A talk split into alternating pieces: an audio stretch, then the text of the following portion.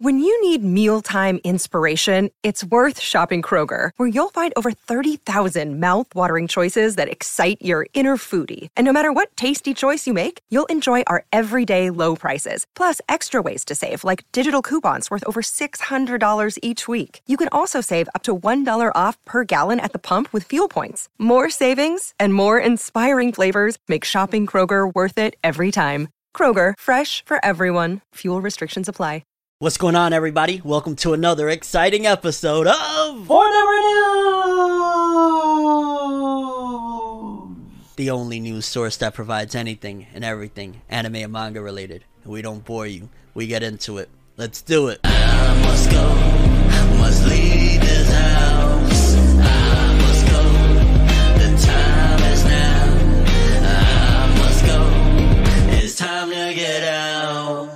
Okay, people, before we get started, I just wanted to remind you guys to hit that subscribe button and hit that bell to get all notifications. We drop new episodes of Forever News every Saturday, 12 p.m. EST. And throughout the week, we upload some of those segments into smaller videos for your viewing pleasure. So, yeah, hit those buttons. I'd greatly appreciate it. Without further ado, let's jump into it. First story of the episode, because we got a couple of, I don't want to say necessarily tragedies, but definitely some not so good news. And I wanted to just jump right into it, get it out the way first, because for starters, Hunter Hunter fans, we have known for the longest time, and in case you don't, that the creator of Hunter Hunter, the author, the artist, all wrapped in one, Yoshihiro Togashi, same person that made Yu Yu Hakusho, has had health issues for the longest time. I mean, dating back to when he was doing Yu Yu Hakusho, the reason why Yu Yu Hakusho ends the way it does, that a lot of fans are not necessarily happy with it, is the fact that Togashi has had health issues with his back in particular.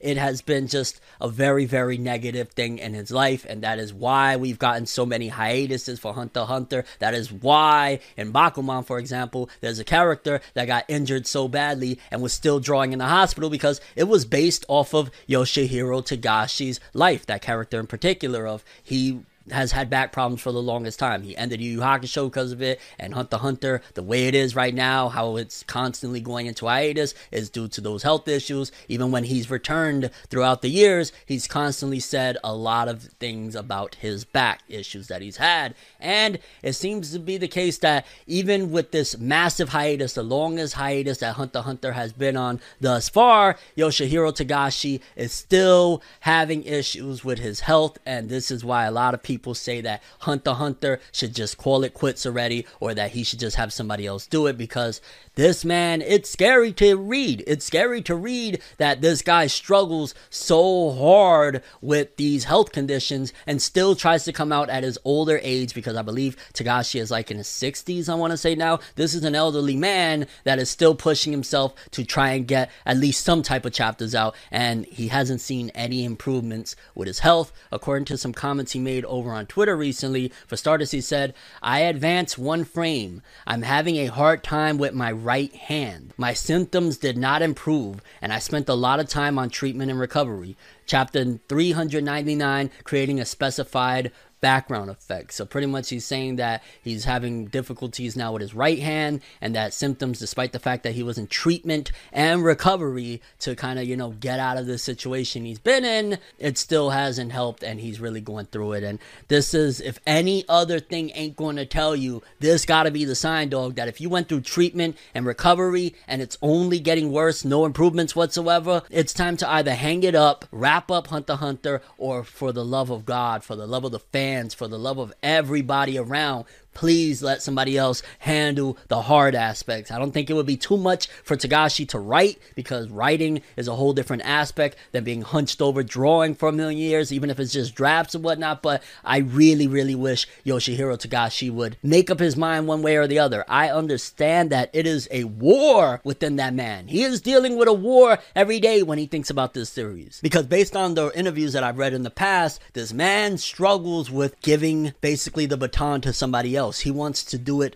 all. Now, granted, I think in more recent times, especially with some of the stuff he's been saying lately, I want to say that he's not completely doing everything now. Don't quote me on that, but he's talked about assistance and he's talked about basically giving him drafts and whatnot. So maybe he has more help this time around than any other time. But I still say that, dog, just hand over the art to somebody else, hand over the art, and, you know, do what one in Murata does. Look at what happened with One Punch Man once Murata came over and redid it and serialized it with his improved art and whatnot. It went skyrocket. And Hunter Hunter alone, the story is so rich, the characters, all of that stuff is so rich that if you just get another artist, first of all, Togashi doesn't have to struggle any longer. He can improve his health or just at the very least not risk damaging his health even further. I mean, for crying out loud, now he's having problems with his right hand. This man is an elderly man. You know, we joke all the time, and sometimes it's very frustrating for Hunter Hunter fans, but he got to let it go. He really got to let it go and let somebody else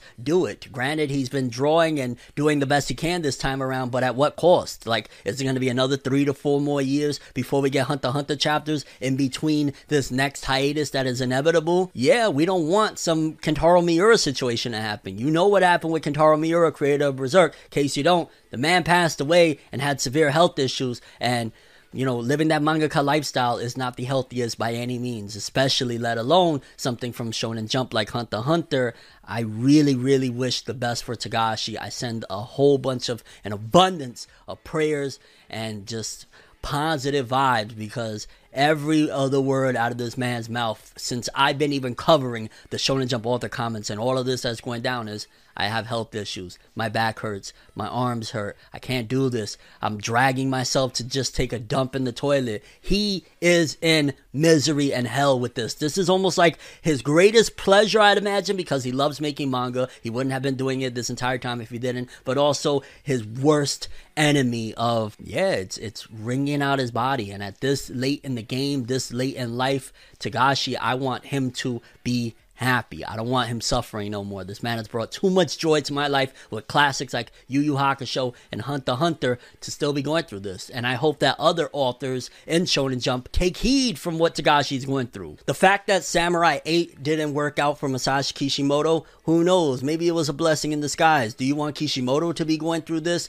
20, 30 years from now down the road of the same situations of what Togashi faces right now? All of these health issues and constantly feeling like, well, damn, at some point I gotta get back to it, right? That's the moneymaker, and I got fans all over the world waiting for my return. I don't want that for any other author, let alone Togashi, that has already been through all of this. Salute to Togashi for trying and continuing on despite, you know, everything that's been going on, but he needs to either hang it up or pass it over. And I don't care if he's been doing chapters recently, that's irrelevant. He is suffering. This man is suffering for his art. And I respect him for it but at the same time, I don't want nothing bad to happen to him. We've been losing too many people. We've lost a bunch of creatives and all sorts of stuff. And not Togashi, man. I, I wish the best for you, yo. I really hope you get out of this situation and figure out uh, the best method for this. If it's really too difficult to let go, you're gonna eventually, you know what I'm saying, something bad is gonna happen to you as you're doing it. So my heart goes out to him and yeah, not so great news, but it is what it is. And I want to be clear by no means am I saying anything negative to Togashi because some people will somehow find some way to say, hey, why are you coming at Togashi? I am saying that I want the best for that man. Cut and dry. Bottom line. Next up, in other not so great news as well. Like I said, we're going to start off this episode getting some of the bad news out the way first. Uh, terrible news for fans of the voice actor that plays Ichigo Kurosaki. He also plays Vash the Stampede and Trigun. Well, the old Trigun. I'm not sure if he'll be playing now. Um, he's a legendary voice actor. You may know of him from even Code Geass, Lelouch v Britannia, Johnny Young Bosch. Johnny Young Bosch recently was in a terrible incident that. Um, I'm glad that seemingly he's okay and he survived it, but this was bad. Because over on Johnny Young Bosch's Twitter, he wrote, This happened as we were headed to our film location today. My side had to climb out the back. Lucky to still be here. Pay attention. Get off your cell phones and drive safe. See some of you tomorrow for Anime Houston Con. So as Johnny Bosch was headed over to a convention, Anime Houston, um, apparently he got into this wreck that I'm looking at the vehicle right now. This car is completely totaled. You see the airbags went off. You see this car is just, you know, scrapped. So I can only imagine what the hell happened in there. On top of that, that they had to climb out of the back. Um, wow. I hope that Johnny Bosch is okay. I mean, he seemingly must have been okay enough if he was like, yo, I'll see you at Anime Houston. By the graces of God, he was able to seemingly escaped that with hopefully minor injuries. He didn't really elaborate any further into what the hell happened, but my God, that is a scary one, especially considering the fact that Johnny Bosch is already a legend, and anybody, let me just be clear, nobody should have to deal with something like that. That is a horrendous accident. But on top of all that, with everything going on right now, Bleach returning, Johnny, we need you. I'm so happy that you're okay. I'm so happy that this was just, you know, a freak accident, but you managed to survive. And I hope that just everyone in that car was okay. And wow, these are some scary times, dog. You just always never know what the hell could happen to anybody around you. That's why I continue to push the message. I don't care. Uh, if you got people that you love, keep them close. Watch them the best you can because you don't know what this life could bring. You know what I'm saying? Everybody's been taking loss after loss, and I'm just really happy and thankful that Johnny Bosch is okay, and whoever he was in that car with hopefully was okay too. Because I mean, just look at this shit, dog. This car is completely totaled. I I can't even believe this right now. That's freaking nuts. I'm glad he's okay. Shout out to you, Johnny. If you see this, salute. You're a legend already, and I'm just so happy that you survived that because, yeah, that could have ended up really, really in a bad way, and thank God it didn't. Shout outs to you, man. Moving forward, now let's get past all of the negativity because we had two back to back really bad stories between, you know, Yoshihiro Togashi, creator of Hunter Hunter, and his health issues, Johnny Bosch, and what happened to him, the, you know, voice voice actor of Ichigo Kurosaki from Bleach, bad accidents, all of this stuff. I got some good, great, fantastic news for One Punch! One Punch Man fans by golly, it seems as though they were waiting for the right timing to come with the heat for the anime because y'all know One Punch Man's anime, the manga is a different story. The manga has been actually the whole franchise, honestly, has just been an interesting story to say the least. I mean, a web comic turned into a full on serialized thing with a notable artist, and then the anime coming, anime season one, knock out the park, Madhouse Studio, everyone praising it. It was a surprise to most that whoa, this kind of goofy little comic about this dude that can beat everybody in one punch becomes like the biggest thing in the world since sliced bread. The art and animation was fantastic. It was a beautiful time to be a One Punch Man fan when season one came out. It was it was amazing. It was freaking honestly, I could go back right now and still rewatch those episodes. Like if you know how people rewatch, I don't know, South Park or Family Guy and stuff like that. I feel like season one of One Punch Man for the most part is like that. I could go back and have a good laugh at Carnage Cobb Kabuto or, you know, the Sea King. I'm not going to laugh at that. I'm going to be amazed in epicness. But it was just, honestly, season one of One Punch Man to me is like a damn near classic in and of itself. And then we had that big shift after a few years of no anime to season two, where Madhouse, probably because they seemingly are getting out of the game. I don't hear much about Madhouse nowadays. But then One Punch Man moved over to JC Staff for season two and the introduction to the the legendary, iconic, and absolute greatness that is Garo. In case you don't know, I'm a Garo fanboy. I'm just saying I gotta throw that out there. And they didn't have Garo, but I am a massive One Punch Man fan. I just bought this the other day at a convention. Look at this shit, though. Look at it. Ah! But, you know, it's been a wild freaking ride to be a One Punch Man fan. And then the manga, it's just been snapping lately. The internet has been going absolutely insane with the climax to the monster arc and all of that good stuff. And now, One Punch Man anime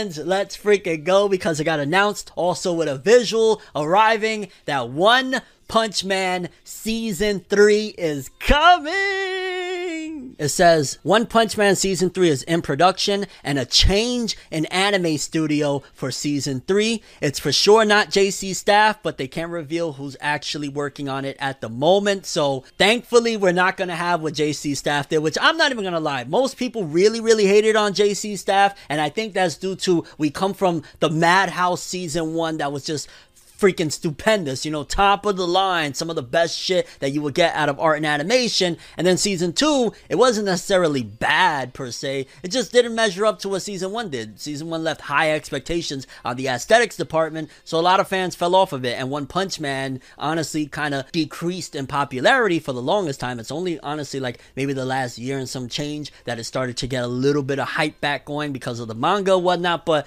One Punch Man lost a lot of that luster of people really rocking with it after season one of the anime. And now that they're seemingly getting away from JC staff, we also got a visual for it, which kind of it's interesting to say the least. And now, granted, I don't think that's what the character models are going to look like, but Saitama looks different than he's looked in season one and season two. And Garo, eh, for the most part, again, maybe it's just the art style of whoever drew this. I don't think, again, that this is how, you know, expect the anime to look exactly like the key visual that they put out, but it's very, very interesting. And I'm just wondering who the hell got it. My God, if it is Studio Mappa, on one end, I'm to be like, oh, we're about to get something on the level of what season one was. Because let's be clear that if they do a proper adaptation of One Punch Man's manga for season three and give us that same level of quality that season one brought, this is going to once again surge One Punch Man up the charts. The same way how Attack on Titan with season one was massive, then season two, it wasn't as hyped, and a lot of people were kind of falling off. Then suddenly season three goes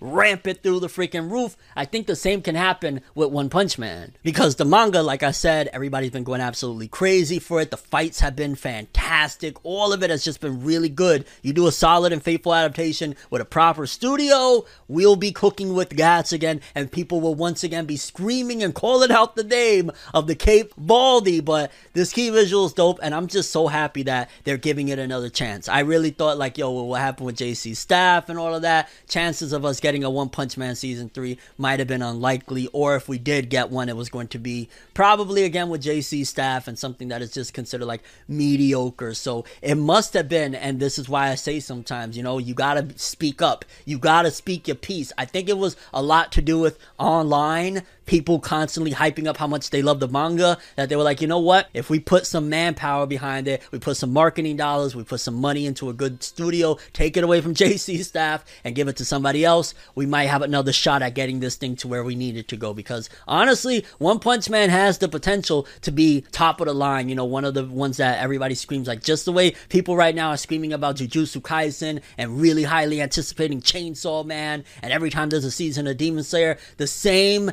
can happen with One Punch Man and should happen with One Punch Man because it's really freaking good. It's a great freaking manga. So if they give it the right treatment, just like what Madhouse did with season one, woo, baby, ain't nothing about to stop us One Punch Man fans from eating. And I'm so happy that I caught up with the manga in a way. Like, granted, would have been nice to experience this, you know, going in as an anime only, but either way, I know what to expect in terms of greatness. And now we just got to keep our fingers crossed that it's a good studio. Honestly, I don't really want Bones to get it. Bones, they got their work cut out for them. I honestly don't even really want Mappa to get it if I'm just keeping it all the way real. Granted, it will probably give us a great product, but then at the same time, it's like, dog, they got everything. Is the anime industry just gonna be Mappa Studios? It's no longer the anime industry, it's the Mappa industry. Like, you know what I'm saying? I would like maybe whether it be A1, because I think A1 could do a pretty solid job on the aesthetics department, and then of course you just stick to the source material. That's all you gotta do. Just, hey, manga page, draw that shit in anime style and animate it nicely. That's all you gotta do, and you, you you're there. There you go. So hopefully that's the case, but if it's not them, who else would it be? I mean, granted, I know it's a pipe dream. It's never gonna happen, but Studio Ufotable with One Punch Man. I mean, what are they doing besides Demon Slayer? Come on, dog. And granted, it's a very good thing that they focus on it. That's why Demon Slayer just pops every single year because they only focus on, you know, a very small amount of titles. But we gotta wait and see. If it is Mappa, I'm not gonna complain, but I'm gonna feel so bad for those animators. They're gonna be looking there, and when the guy walks through the door and says, "Hey, we got another one," they're gonna start freaking strangling themselves. No more. But we gotta wait and see. Either way, One Punch Man season three coming, and it's not going to be with JC staff. Thank goodness we get another shot at this. And again, I don't want to completely shit on JC staff. I actually am in the minority of I did enjoy season two of One Punch Man. It was freaking awesome to see Garo and everything. It just wasn't as epic as season one's quality of art and animation. That's really it. Next up, this was a small little story that I did want to cover. I forgot to cover it in last week's episode, but we're covering it now because I am a massive fan of this IP, uh, Ranking of Kings. Now, it doesn't seem to be the case that we're going to get season two in the near future, but in terms of Ranking of Kings anime, it seems as though we got a little bit something to look forward to in 2023 to hold us off, which makes me think, depending on how things go, it'll probably be 2024 for 2025, the latest. If it doesn't happen 2025, I doubt it's going to happen for season two of Ranking of Kings. But according to this, it says Ranking of Kings TV special officially announced for broadcast in 2020 three, and I got Bojji there, and I'm not even gonna lie, I am so freaking pumped for it. I believe that's Wit Studio and Wit Studio. Oh, they're another one that could have done that One Punch Man stuff, but either way, Wit Studio, they're fantastic, and I hope that this does well enough that they'll be like, okay, we, we got to go with season two. I don't know how much manga is out there if there's enough to continue right now and do a season two, but by golly, I want it because I absolutely loved Ranking of Kings. It was freaking fantastic, and honestly, and I never did a video about it. Damn, I really should do it about how I felt about the ending initially and how I feel about the ending now. But yeah, Ranking of Kings, a little bit more anime stuff to hopefully hold us over until we get that season two because they better give us a season two, okay? That shit was freaking gas, I'm not gonna lie, and yeah, we got a little bit of a TV special 2023, a new Gaiden special. Probably just gonna be, I'd imagine maybe a small story, something OVA ish. They're calling it a TV special, and who knows, maybe it could be really good. I don't know if it's going to adapt anything from the manga, whatnot. Man, I would have loved the Ranking of Kings movie. Oh my god, that would have been the best move. Like, boom, in the middle, you know, in between whatever happens next and whatnot, have a movie. That would have been the perfect thing. I wish they would have did that instead of this TV special, but hey, I'm not gonna complain beggars can't be choosers, and right now I'm begging for more of that Ranking of Kings, baby! So to recap, 2023 Ranking of Kings TV special incoming. Let's go, lads. Next up, if everyone is not special, maybe you can be what you want to be. Zule, Zule. Mob Psycho fans, Mob Psycho 100 Season 3 fans, this right here is incredible news because it means that everything that that president that we talked about in the last episode of Forever News, the president of Studio Bones, said about what they're doing and how they're allocating resources to their different series because the main three series that Studio Bones has as it stands right now is they got My Hero Academia, they got Bungo Stray Dogs, and they got Mob Psycho 100. My Hero, they said that they got their own section altogether, and then there's Bungo, and then there's Mob Psycho. But this one right here, oh my god, if you're not a Mob Psycho 100 fan and you appreciate not only a really awesome story, really interesting story, and all that stuff, but you also love art and animation, you might want to watch it and catch up because from what is seen right here, season three is about to be a visual orgy. I ain't gonna lie, dog. It sounds amazing because according to this, it says Mob Psycho season three, one of the episodes has 20,000 hand drawn animated frames. Do you understand what that is? Like, a lot of people probably thinking, like, is that a lot? Is that, like, what is that? That is out freaking rageous. 20,000 hand drawn. If you remember again in last week's episode of Forever News, we talked about how the president of Studio Bones said, oh no, there won't be no CGI in my anime. None of that stuff. It's to be straight up all hand drawn.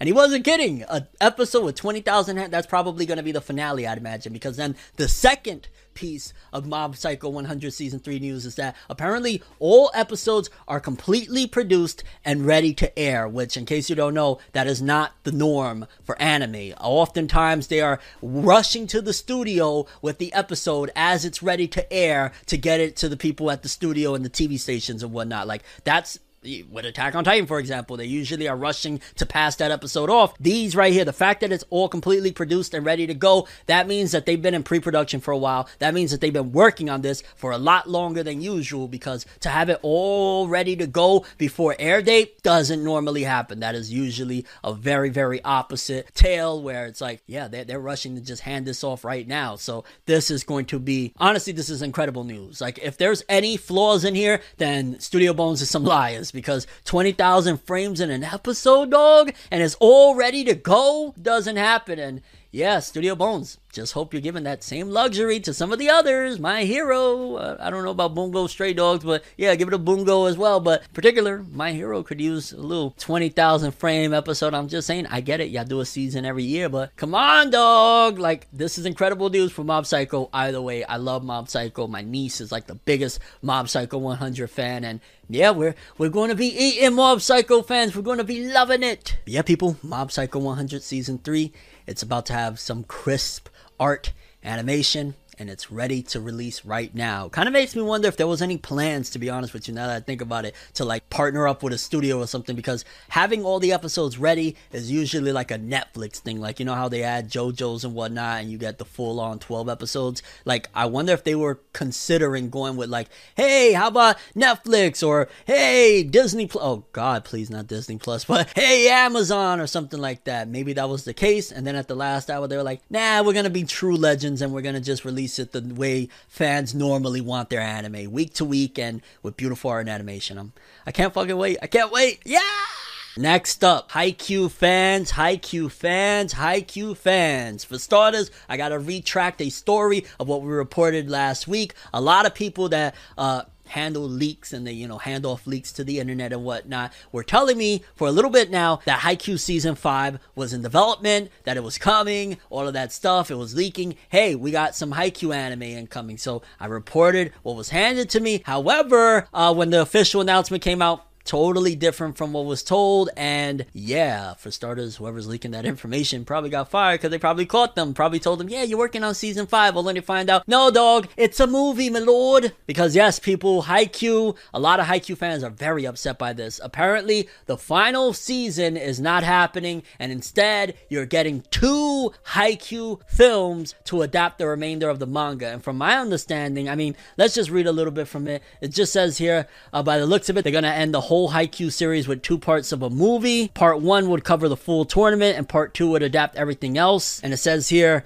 it'll be five arcs 110 chapters and two movies. That's basically what 55 chapters of mo- a movie. That is absolutely horrible. In case you don't know, usually there's about like two to three chapters per episode, unless you're One Piece and you're doing like a quarter of a chapter an episode or something crazy. But usually that's how an anime adaptation, unless they're going super fast or super slow, it's about two to three chapters per episode. And let's just say it's a film. A film usually be what about an hour and a half to two hours. I hope those films are at least two hours. It's still not gonna make a great difference, but at least two hours. You figure an anime episode about 20 some odd minutes or whatnot. So 20, 40, 60.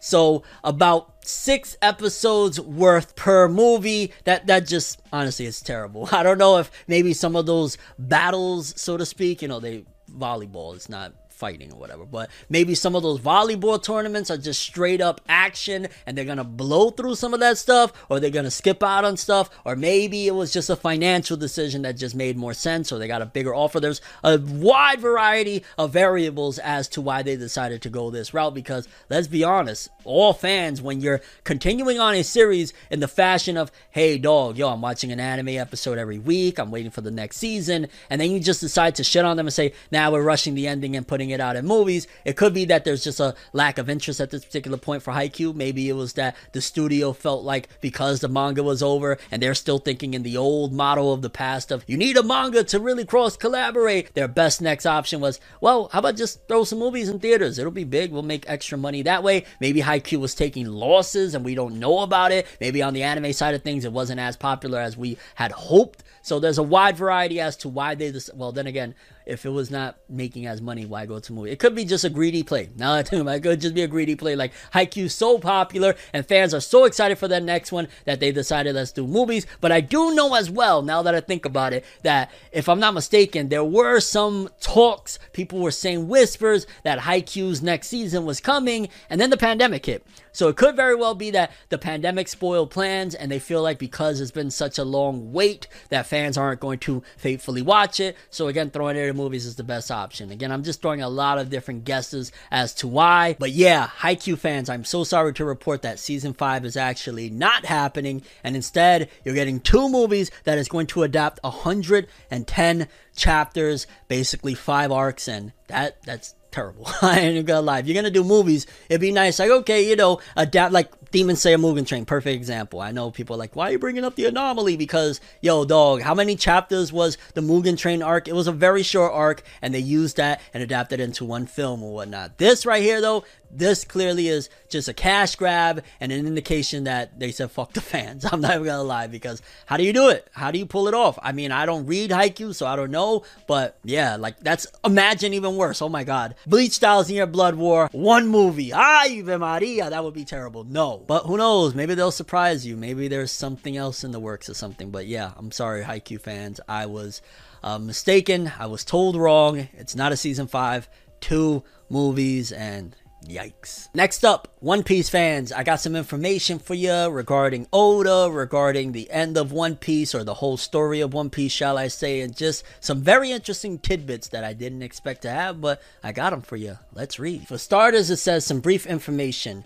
24 years ago, Eiichiro Oda revealed the whole story of One Piece until the very end to the director of Film Red. The director recently wished that the manga would end soon because it was so hard for him to not say anything. The original voices of the Straw Hats don't know the ending. So that's crazy. 24 years ago. I mean, I'd imagine a lot of stuff has changed over time. Granted, he probably said maybe like, you know, Odin was going to do this and Odin did it slightly different. But Oda has said that there's certain things that are cemented in stone that he is not changing. So that's crazy that this dude knows the ending. And also, he's probably speaking on and saying that now because, hello, Oh, One Piece final arc, it is actually coming to a close after a bajillion freaking years. So that was the first thing. Then Oda said that he earned a lot lot of money, but he only liked his ridiculous drawings. So he spent his money on ridiculous things like his dragon bath and his shark toilet. What the f- Oh my god, is this Oda's real house? No fucking way. This yo, Oda Oda is eccentric as hell and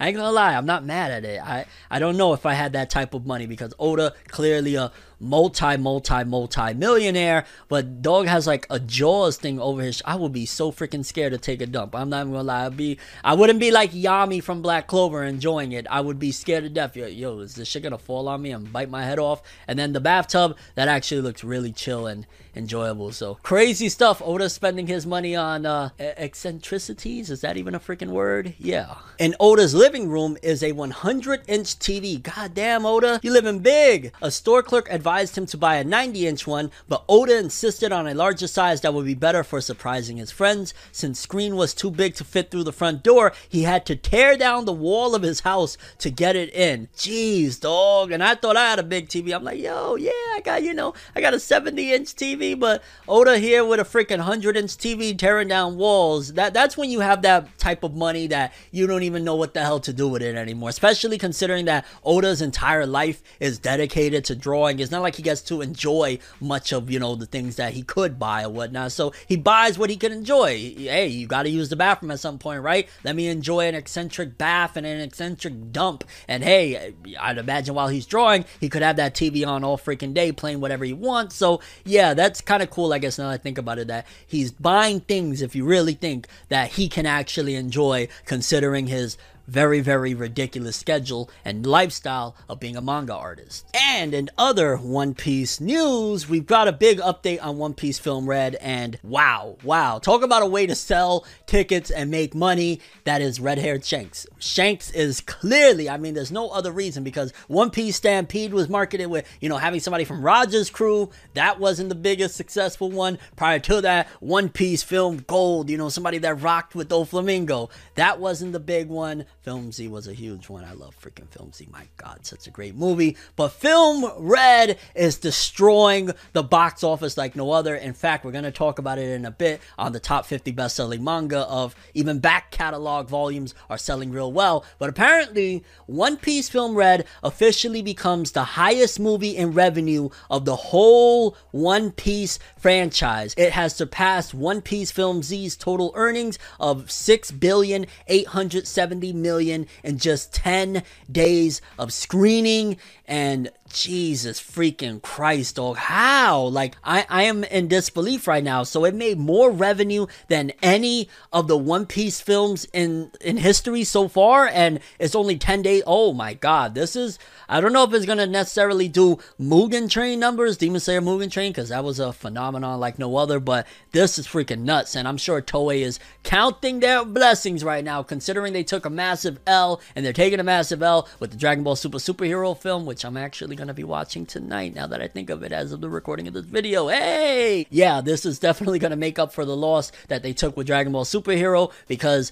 it has already surpassed One Piece. One Piece Film Z came out literally a decade ago, 2012. So the fact that it has already surpassed Film Z in 10 days, hats off to One Piece, hats off to Oda, hats off to Toei, and this just gets me more excited about this film. I mean, I've heard some things about like there's a lot of musical aspects to it. It gets into a lot of songs, which makes sense because Uta is a singer, but I'm not gonna listen to any of that shit. I'm going to watch that film ASAP. In fact, I wish it was the One Piece film that came out in August because that would have been a great mwah, cap to my summer. But yeah, when it comes over here to the West in October, I am going to watch that shit because my god, in only 10 days surpassing Film Z, Film Z is like the best film. It is the best film, in my opinion, of the One Piece franchise, and it's making more money than that in 10 days. Well, I, am in disbelief. I'm not even gonna lie. I'm rambling now because I am quite shooketh, my lord. But yes, One Piece doing amazing things in the box office, surpassing all of the films. Love to see it. No, really, I would love to see it right now.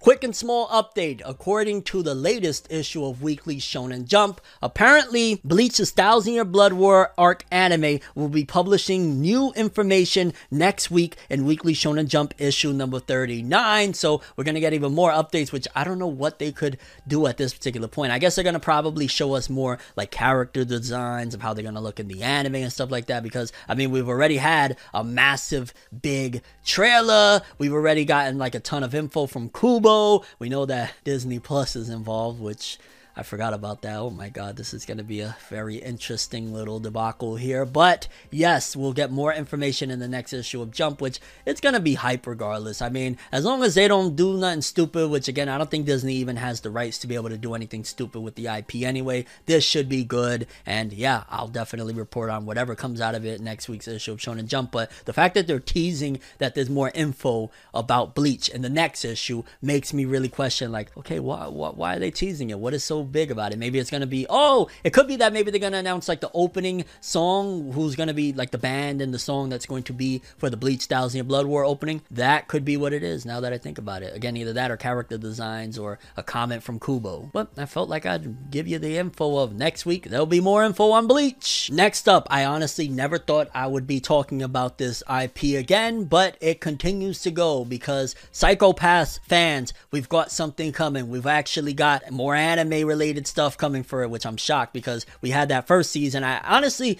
now that I think about it, I never got into the second season. I saw Psycho-Pass season one. I loved it. One of the main reasons that drove me to it was Gen Urobuchi was, I believe he did, if not the entirety of season one, most of season one. He's the same dude that did Madoka Magica. He also did Fate Zero. So I was like, boom, I went to Psycho-Pass with season one. Then they came out with a second season. I never really got into it. Oh yeah, before even all of that, uh, Akira Amano, the author of Katekyo Hitman Reborn, artist of Katekyo Hitman Reborn as well, uh, did the art for Psycho-Pass. So that was another big thing that drove me to Psycho-Pass as a whole. But yeah, I never really watched season two. And then there was like a movie, I believe, a movie or two after that. But yeah, there's more coming because according to this, Psycho-Pass new movie key visual announced on the eve of the 10th year anniversary. Psycho-Pass Providence. And God, I love seeing Akira character designs. And yeah, I'm not really familiar with most of them. I know the two main characters, the main girl, and uh, damn, I forget their names. It's been so goddamn long. But yeah, one of the dudes that is the main character, and then the rest of them are so unfamiliar to me. But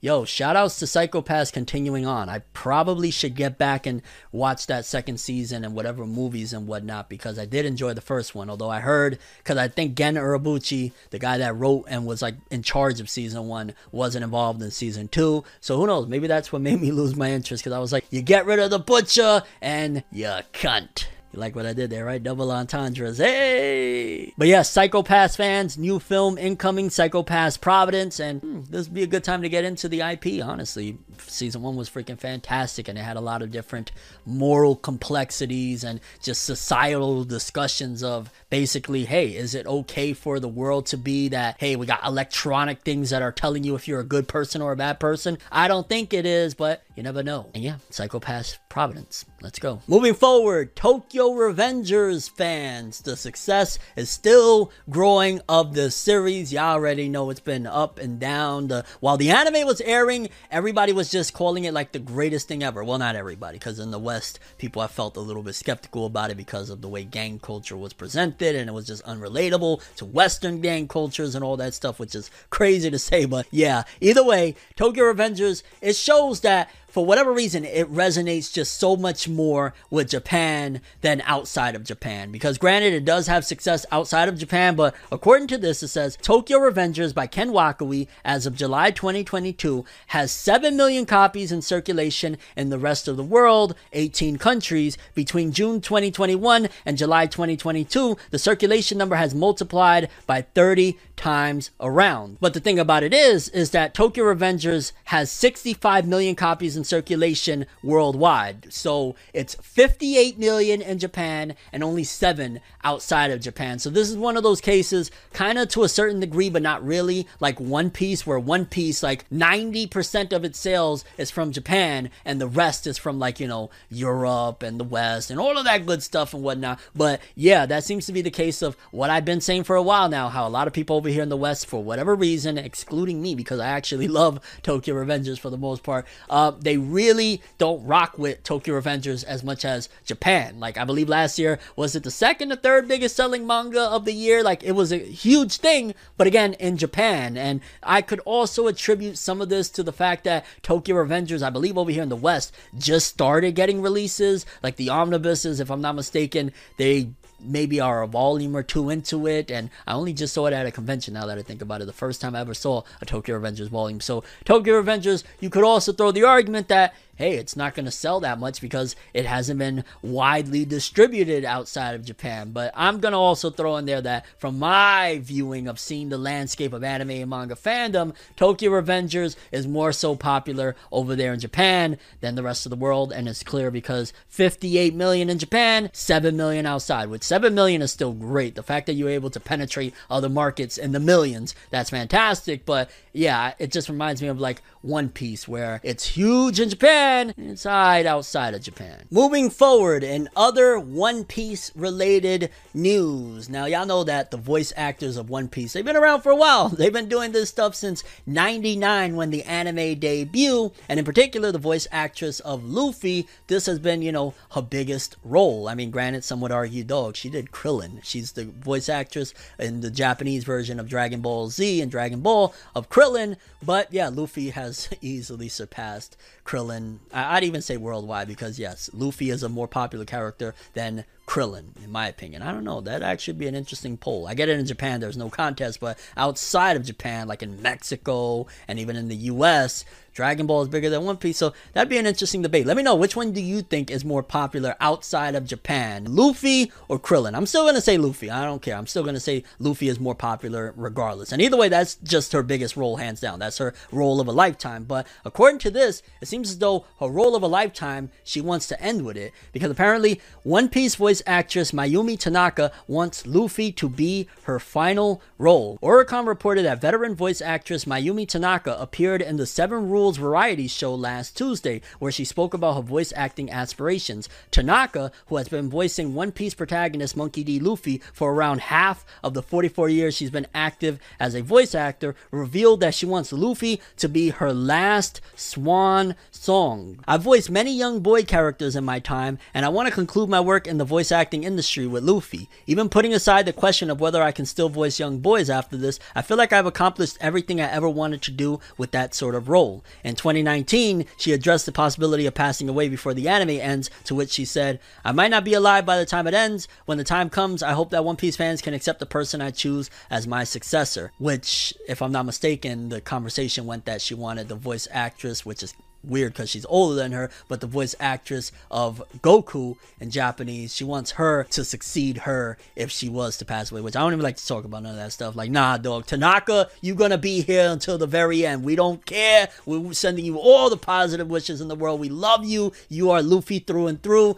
And yeah, I don't even want to think about that, but yeah, that is interesting that she wants to end with Luffy. I mean, granted, you know, she's an older age. Also, the amount of money that she's made with One Piece. I mean, Luffy is in damn near every freaking episode, right? And that's the main character. So I can only imagine. Because over there in Japan, it's very different than over here in the West. Over there, they make real money. Their voice actors are treated so different over there because anime is an integral part of their culture or whatnot. Voice actors over there are damn near like rock stars. So over there, they're making bank. Over here, voice actors, they're getting, what is it again? I think uh, $60 an hour with a two hour minimum. They could walk away from a session with 120 bucks. Over there, they're walking away with, I don't know how much, but it's way more astronomical than 120 bucks. So shout outs to Tanaka, but yeah, I'm not even going to allow her to speak that into existence. You are Luffy. You're going to finish this role and give us that great performance that you've done through and through. And we love you to death, Tanaka. Don't speak such atrocities into the air, please. And shout outs to Mayumi Tanaka just amazing, amazing. And hey, if uh, there's a Krillin role that happens to come up after One Piece, we, we still want you as Krillin too. I'm just saying. Eden Zero fans, it's been a little bit quiet for the franchise as of recent, but y'all know that season two was announced that is in production, and we got a couple of pieces of updates on it. For starters, we know that Eden Zero season two will be coming 2023, but also we got a new key visual for Eden Zero season two, and it looks quite pretty if I do say so myself. I know it was a little bit rocky for a while because, if I'm not mistaken, towards the end of the run of season one, over here in particular on Netflix and whatnot, uh, it was announced that the main director, if I'm not mistaken, forgive me if I'm off, it was either director or producer on Eden Zero had passed away. So it was kind of up in the air what would happen with the future of the IP, but it seems as though it's going to continue on. And with the season two key visual and a 2023 release, I'm hoping for more really awesomeness. I really enjoyed season one of Eden Zero, and I feel like such a shitbag because I swore to myself, like, yo, I'm going to catch up with Eden Zero. It's so good, yada yada. And here I am, months out, uh, probably over half a year since, yeah, I started this year, if I'm not mistaken. The first video I made this year was of Eden Zero season one, and I have still not caught up with the. Forgive me. but hey, this visual looks pretty freaking dope, and I can't wait to get into more Eden Zero. Maybe I just stick anime only. I don't know. it, it's up in the air, lads. But yeah, Eden Zero Season 2 incoming, and they're revving up. I'm hoping winter 2023, no later than that. I think, especially if they're dropping key visual after key visual, I'm hoping for let's get a January going, start the winter season with something awesome, and it'll go full circle because I finished Eden's. Oh, well, we won't get shit. Even if it comes out in January, we won't get it for like, I don't, what is it, six months after the fact? God damn it. But yeah, Eden Zero Season 2, key visual. Next up, Chainsaw Man fans unfortunate news yet again regarding Chainsaw Man 2. Despite the fact that the latest chapter was gas, and uh, in case you don't know, I do a little news show over there on my main channel for Neverworld called Winner Takes All, where we talk about all the manga, and I will be talking about the latest chapter that was absolute fire of Chainsaw Man. But according to this, it says here Chainsaw Man Part 2, Chapter 103, will be published on August 31st, once again taking a break and releasing in two weeks at the Shonen Jump Plus app. I wish they would just say that, hey, it's going to be bi weekly. Like, don't have us lingering here. Like, is it going to be weekly? Like, just give us an official announcement of, nah, it's going to be straight up bi weekly. So that way we're not worried. Because as it stands right now, this is the second break in a row. It could be because they got Tatsuki Fujimoto working on all sorts of stuff in preparation for the anime because that is the greatest crossover promotion in the world. Once the anime pops off, if you think that Chainsaw Man's fandom is ridiculous and huge now, that's going to make it go through the roof. So I'm only hoping that the reason why it's going into bi-weekly status right now is because hey, they got Tatsuki Fujimoto doing color pages and all sorts of stuff, so he can't necessarily completely give us weekly right now. But if it is bi-weekly, I'm fine with that too because just keeping it real, like the latest chapter was what 50 freaking pages or something. I'm not mad at that at all. I'm happy. If anything, it kind of felt like now that I think about it, maybe maybe it could be. There's another uh, theory of why this this is happening right here because y'all know that people were complaining about Chainsaw Man's pacing. People were saying, yo, this shit is kind of slow. What's going on? The first four chapters. It wasn't until this latest chapter that fans went nuts.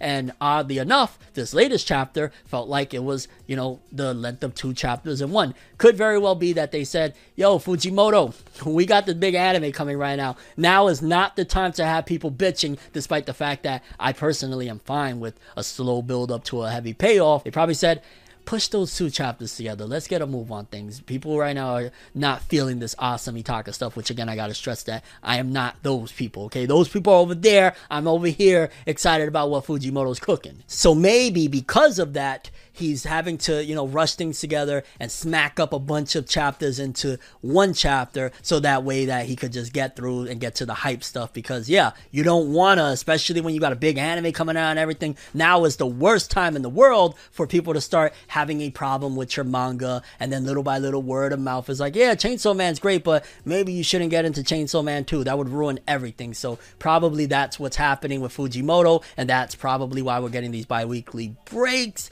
Hopefully hopefully is not the case though that that's going to remain permanently or i don't know. It, it, could work either way either way. Like there's so much manga out there. I'm not pressed that i need my chapter every week. I love it. I love my chainsaw man tuesdays but i'm not going to throw a fit if it sticks bi-weekly. If that's what makes the chapters even more grandiose and gets us more hype i'm fine with that too. And bi-weekly isn't as bad as like now if we go monthly i'll still accept it but y'all know the struggles of monthly. Waiting for like dragon ball super boruto and all the years of waiting for the next attack on titan chapter chapter, that monthly grueling feeling is something else. But it's also a great payoff. That's the, the, the cost. Like usually if there's a monthly chapter, that monthly chapter better smack heavy. And well, these Chainsaw Man 2 chapters are probably gonna keep on smacking heavy. But yes, if you're expecting a Chainsaw Man chapter this Tuesday, you're gonna be in for a sore surprise because no chapter this week. will be back next week, and that might be the schedule moving forward for Chainsaw Man's manga. Even more One Piece news. Yo, there's like, I don't know how many pieces of One Piece news in this episode, but more One Piece news in particular regarding the live action series for Netflix that's incoming. I've been hearing just so much different things coming out of it, but apparently One Piece live action's main unit has wrapped filming after 29 weeks. Note, there's possibly another week of filming left, which could include additional units filming and or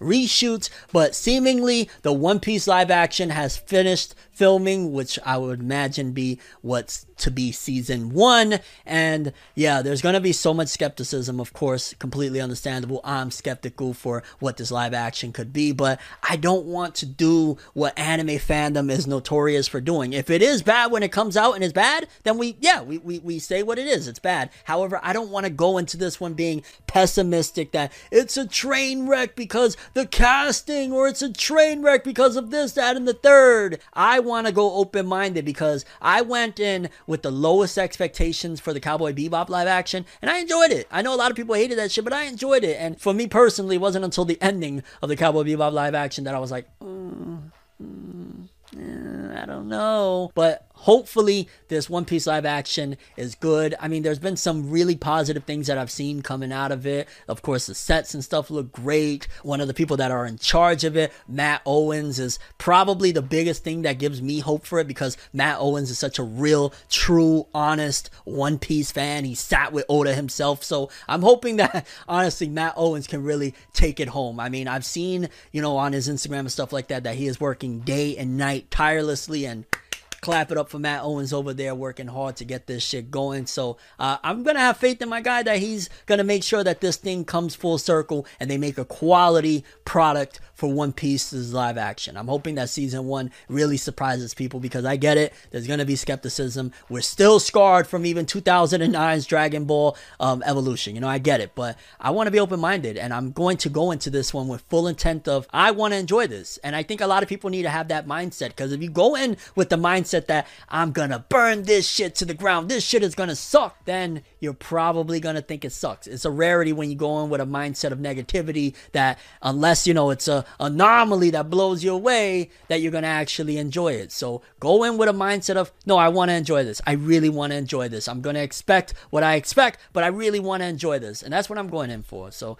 we'll see. But either way, wrapping is up after 29 weeks, which is quite a bit of time to get it done. And One Piece live action, I'm hoping for maybe summer of 2023 for the live action to premiere. We'll see. But yeah, I'm still I'm going to be very optimistic about this, and I think that it could be done. I don't think that it's going to be verbatim One Piece from manga and anime to the live action screen, but if it's a dope adaptation nonetheless, I'm going to enjoy it and not look at it any other way. And I think you should do the same. Like, we want to enjoy these things, right? Or are you just going in any live action that's announced immediately? No, I'm going to hate it. I can't wait to tear it apart. Like, what type of mindset is that? That's that's miserable. And by no means am I saying it's miserable to not like something because hey, if it comes out and it's bad, it's bad. But it's miserable to go in with full intent to just shit all over it. Like, why? But yeah, people, 29 weeks, One Piece live action incoming. Let's go. Next up, this one right here, I love to see it. And uh, yeah, I'm not surprised to be honest with you because there is a lot of celebrities, a lot of them. I mean, I'm talking about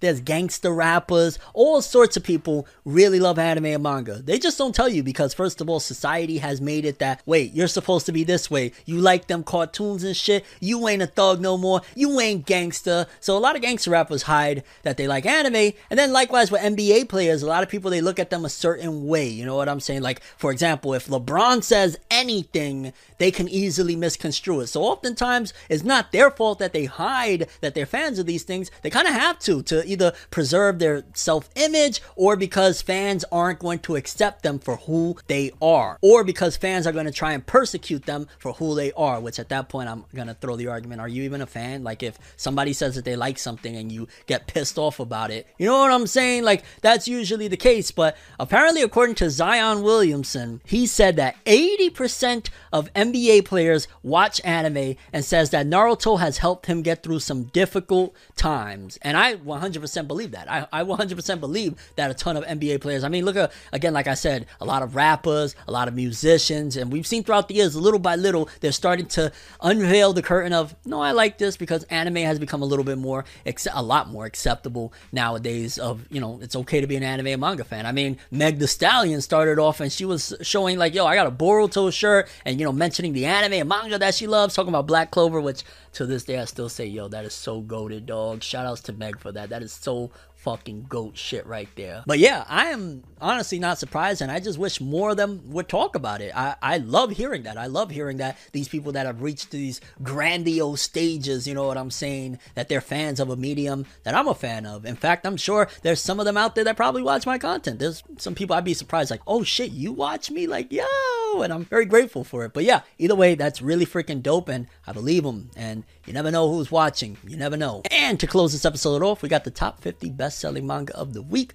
courtesy of Jose underscore K. So we got places 50 through 41. For starters, let's see, we got at 46, Blue Lock tearing it up again. Another 17,000 this week, bringing its total to 146. That Slime series that I keep swearing I'm gonna watch it eventually. Uh, still tearing it up. 448, almost half a million. Not bad at all. Spy Family, that anime is still doing wonders for it. Still selling. Uh, damn, Volume 3 at over 2 million. Now, granted, Spy Family was a big seller off rip, but yeah, the anime did wonders. Hey, Disney pushing more into this market. Shocker, no, we're not going to cover you. Dr. Stone's official fan book. An official fan book selling 18,000. Not bad. Spy Family Volume 2 at number 41. Uh, 2.1 million. Jeez, dog. Yo, they eating out there. Then we got places 40 through 31 more Spy Family. Uh, volume 1 is at 2.2. So it seems about like roughly 2 million people bought Spy Family books. Like that's more or less what I'm gathering from what I'm seeing here. Uh, Place 39, Volume 6. And we got Volume 7, Volume 5. Yeah, a lot of Spy Family books being bought. Number 35, Volume 4. Jeez, yeah, about 2 million Spy Family manga fans over there that purchased the books at the very least. Then at number 34, we got One Piece's latest volume, 101, selling 20,000, bringing its total to 1.871. That is going to hit 2 million before it leaves the top 50. I'm almost certain about it. They're not going to allow it to not. Plus, that film Red is tearing it up out there. I have no doubt about my One Piece 101. It'll hit 2 million, maybe even more before it leaves the top 50. Who knows? But then we got Akane Banashi uh, in four days. This right here is showing Akane Banashi is the next hit out of Shonen Jump. Now, granted, it's not a battle series. It's about Rakugo, which is, I want to say, like stage plays or something like that. Either way, 22,000 474 in four days in a short week. It probably would have did about like 30,000 in a full week. Not bad at all. And volume two, yeah, Jump got a hit with this one. It's a little bit different, uh, and it seems to be the case for Jump that they've been really trying to explore other markets. I think they understand that, yo, we got every possible person that is going to get into battle shonen and stuff like that. We got them. We got a very healthy market of battle shonen fans, and that's probably why they're deciding to venture out and get series like Akane Banashi or even, you know, Sakamoto Days, all of these different spy family, these different type of stories because it's like, well, let's venture in and see what other fans we could get into our market. Then we got places 30 through 21, yet again more spy family. The latest volume, volume 9 at 1.6 six. Jeez Louise. Then at number 27, Tokyo Revengers, volume 28, 25,000 this week, 827. I'm, I'm still going to say that it'll more than likely hit a million before it leaves. Uh, Golden Kamui's final volume, volume 31, 25,000. Man, I know that author is going to miss that money because yo, 337,000 copies. That is great in less than a month. That is fantastic. Shout outs to Golden Kamui's. Uh, sad that it's got to end, but you know, all good things come to an end. Uh, Kaiju number 8, volume 7, 25,000 this week. 497, almost half a million, definitely hitting half a mil before it leaves. My Hero Academia Volume 35, 28. I want to say that this is definitely lower than the previous volumes in terms of pace, if I'm not mistaken, but it's still almost 600,000 in about a month and a half, almost two months, honestly. That's not bad at all. Uh, Witch Watch Volume 7. I'm going to keep it real. Witch Watch, I've heard some decent things about it for the most part, but sales wise, and granted, I don't believe it's a battle series, don't quote me on that that. It did on volume 7 28,000 in 4 days. That's not much over Akane Banashi. That's about 6,000. So I'm curious cuz you know, 7 volumes in, they're wanting you to sell a lot more than that. You know, I mean, granted there's the me and Robocos that they let slide or whatnot, but uh, four days, twenty-eight thousand side, I guess, but I don't know. I'm I never really got into Witch Watch, so let me not speak on it. But yeah, eh, okay-ish sales for the most part. Then we got places 20 through 11. Oh, One Piece 102. I thought 101 was the latest volume. Okay, I'm so freaking off on that. Uh, One Piece volume 102, 34,000, 1.7. Another one that I have no doubt will hit 2 mil before it bounces.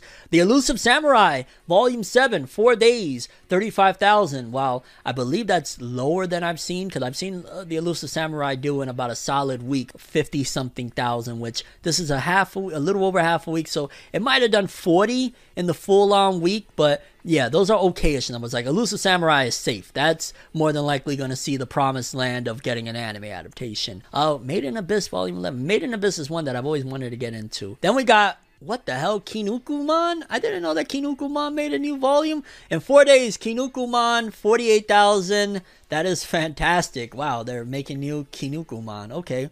Uh, number 12. This one I love to see, and this shows that yo, this one right here, that's one of the ones out of the newbies of Shonen Jump that I'm really highly anticipating that anime adaptation. Sakamoto Days, Volume 8, in four days, 52,000. That is fantastic to see. Sakamoto Days is a great freaking manga. I'm like, I want to say maybe 30 chapters in, and I'm loving it, what I've read so far. And yeah, 52,000. And I believe it, if it was a leak, forgive me, but I'm pretty sure it was a leak that Sakamoto's has an anime incoming. And either way, yeah, outdoing all of the others, even Elusive Samurai, which a lot of people thought was bigger. Sakamoto said, nah, dog, it's me, fam. Uh, then top 10, top 10, top 10. Uh, Shokugeki no Sanji, 62,004 days for a cooking spinoff. Okay, okay, I see you. Uh, Blue Box. Oh, a lot of newbies of Shonen Jump dropped volumes because Blue Box Volume 6, 62,000. Yeah, that's a mainstay. That's, I believe, a romance slash sports series. Again, if you look what I've been telling you from me and Roboco, Blue Box, Witch Watch, Akane Banashi, Jump is trying to slowly but surely go a different direction with at least half the magazine. Because, yeah, you got My Hero, Black Clover, Jujutsu Kaisen, One Piece. You got those big dogs, but then you got these other type of series, and they're doing well, and some of them are pretty good. Uh, One Piece Episode A, Volume 2, 67. Just think about it, dog. With some spin offs. One about Ace, a character that's been uh, removed from the series for quite some time, 67,000. Shokugeki no Sanji, 60. That's 129,000, almost 130,000, or probably 130,000 copies of spin offs right there alone, those two books. Big, big money. Uh, and also the fact that they're coming out around this time, Film Red, they know what they're doing. Uh, Dandadan, Volume 6, 70,000, almost 69.8 in four days. That cover, oh my God, that is one of the most, that, I'm not fuck it. That's the best cover of everything I've looked at on this list of top 50 best selling of the week. I don't give a shit. That, that looks so freaking raw. And yeah, 70,000 almost. When that gets an anime, that will raw. I'm telling you right now. But it's still a little ways off. Probably maybe three more volumes, we'll hear something. Uh, then we got One Piece A Volume 1 in four days on sale, 70,000. Oh my God. So 200,000 copies of One Piece spin offs alone. Wild. Mad lad, mad. Then we got uh, the top four which one of them is basically a, a, deluxe edition or a limited edition because we got Jujutsu Kaisen Volume 20 limited edition in four days, 70,000. Don't worry, that's just for an exclusive edition that probably comes with maybe a bonus cardboard or some shit like that. Uh, Dragon Ball Super Volume 19 in four days, 117,000. Not bad for Dragon Ball. And again, smart shit because superhero out in the West right now. Over there in Japan is in theaters, dropping a new volume. Perfect timing. And then Jujutsu Kaisen Volume 20's official regular version, 783,000. So in total, Jujutsu Kaisen Volume 20 sold over 800,000 if you add the limited edition first week. Not bad at all, but clearly milking. Like them adding a limited edition is like, yeah, we could charge, you know, another extra few dollars and give them absolutely damn near nothing worth. With like, you know, it'll cost us 10 cents to print out whatever additional materials. And yeah, that's massive success regardless. But it wasn't enough to trump out the real new volume. I keep on getting it wrong. I thought 101, then 102. No, 103, volume 103 of One Piece at number one with the GOAT, Luffy, and Kaido. Uh, 1.275 million in four days. That is really awesome. And I, I, believe that's higher than what the last volume did because we were skeptical like, will it hit the million mark in the first week? But yeah, this one, 1.2. That is great. That is fantastic. And I love to see it. One Piece deserves it. Shout outs to One Piece. And yeah, this has been an eventful top 50 bestsellers list for sure. And yeah, people, those are all the stories we have for today's episode. Curious what you guys think. Most important story, favorite story, something I didn't mention, and you're like, come on, Fenev, mention it. Let me know. That's all I have for this one. I'm Fenev World, and as always, people, have an awesome day. And remember the golden rule anime and manga for life, boy. Have an awesome day. Peace in. And you guys just watched another episode of Forever News. Have an awesome day, lads. I have a dream alone in my room as I sit with the tea. Couldn't possibly think what I often see. And you don't even know how I often blink. Lights be flashing and looking at me. Such an odd, unique, yet I'm so unique. And you're looking at me. If the walls could talk, they would probably repeat. And I'd probably say, bitch, get the fuck off me.